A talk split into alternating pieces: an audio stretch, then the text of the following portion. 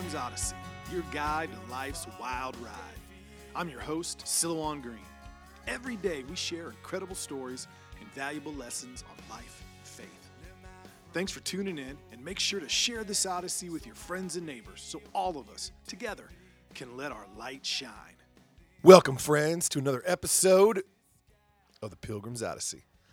I'm your host, Silouan. Great to be with you during the great blizzard of 2021. They said it was coming, and it came from Mississippi down where my relatives live, all the way up here to Indiana and across the country. The blizzard of 2021. Now, my daughter was in town at college when it started, and being the good worker that she is, instead of calling off for work when her classes were done, she went into Target so by the time they were closing about 10, we were in full blizzard mode. A lot of the country roads impassable. Snow plows had stopped. And I knew I needed to go in and get her, that her old Honda Accord would not make it home. So I got in the old Pathfinder that my son drives, turned on the four wheel drive, and headed into town. Now, it was not a pleasant trip. Actually, closer to our house, which is further away from town, there were snow drifts over the road. You could see where people had gone off the road. There was no one in sight. It was dark. The wind was blowing. It was hard to see. I wasn't far from the house when I messaged my wife. I don't know if I'm going to make it. I don't know if I'm going to get there to get Mary or not. And almost immediately, I got a message from my wife. Oh my goodness. I prayed as soon as you left for a herd of angels to surround your car to Mother Mary. Now, I was worried, but I wasn't praying. My wife, who is a prayer warrior, was. She was praying. As I drove the next hour in what should have been a 20 minute drive to get Mary, got her in the car. She was thankful that I was there. Her car was already starting to drift over in the parking lot of Target. She wouldn't have made it two blocks out of town. We're driving back. We're together. I smiled, looked over at her. You know, every father and daughter need a good adventure together. And she kind of laughed. She'd never been in a storm that bad. She was a little worried. But that whole time, I'm thinking to myself, my wife's at home and she's praying. And she's praying hard and she's praying like someone who knows how to pray because it's not just times like this she prays, it's every day, it's every morning, it's every night, it's with all the kids. Later that night, I was sitting in my room reading my Bible and thought about the day and reminded me of this verse from Ephesians chapter 6, verse 18. Pray in the Spirit at all times with every kind of prayer and petition. To this end, stay alert with all perseverance in your prayers for all the saints. Be alert, my friends. Pray always in the little things and in the big things. See, we like to think that we'll always rise to the occasion, but there I was on that road, worried about getting my daughter, driving through the blizzard. I wasn't praying. You know why? Because I don't pray enough the little things. I don't pray enough day to day like my wife does. It's just like a lesson I teach in my leadership classes that I need to learn more of myself. Do the little things, and you are more likely to rise to the occasion of the big things. Well, goes for prayer too, doesn't it? Pray daily for everything. And you're more likely to learn how to pray, learn how to listen, to let prayer be your refuge when the big things hit but you see, if you don't do it in the little things, are you really going to rise to the occasion? If you don't find your refuge in church, if you don't find your refuge in the Bible, if you don't find your refuge in faith, if you don't find it in prayer on a daily basis, now you'd like to think that when the really bad things happen, that's where you're going to find your refuge. But you know what usually happens to people that don't pray daily?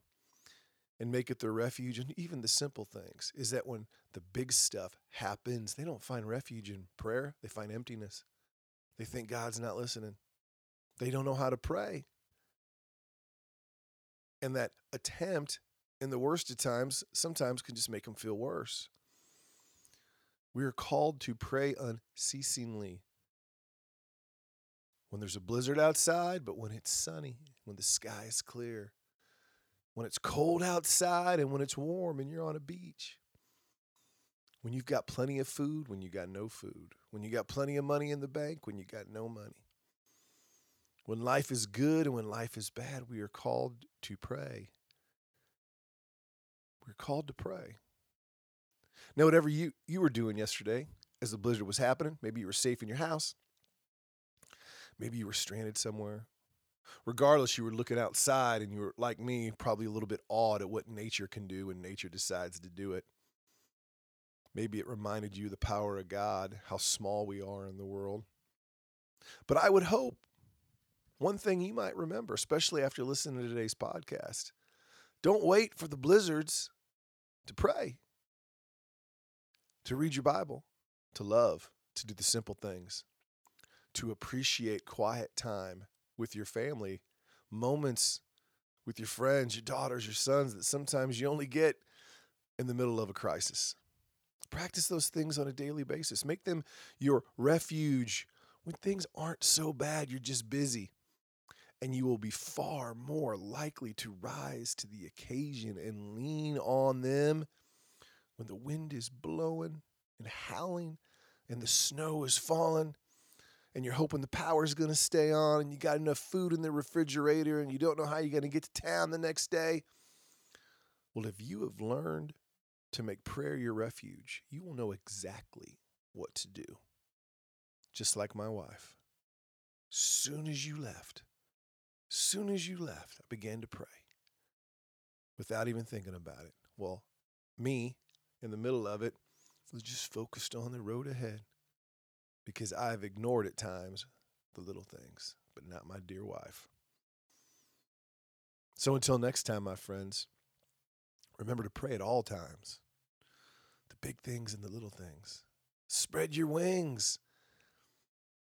That refuge of prayer will lift you up and keep your eyes on the things that matter. One reason you want to read your Bible on a daily basis, it helps keep your eyes on the things that matter. It's a reminder.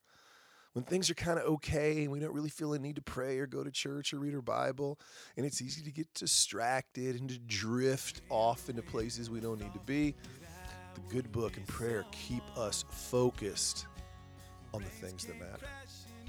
And today might be a good day to start. You're probably like me, stranded at home in the snow in the sleet, in the cold, whatever it may be where you are. Remember to pray. Remember to pray, whether there's a blizzard or not. I'm your host, Silouan. As always, awesome to be with you.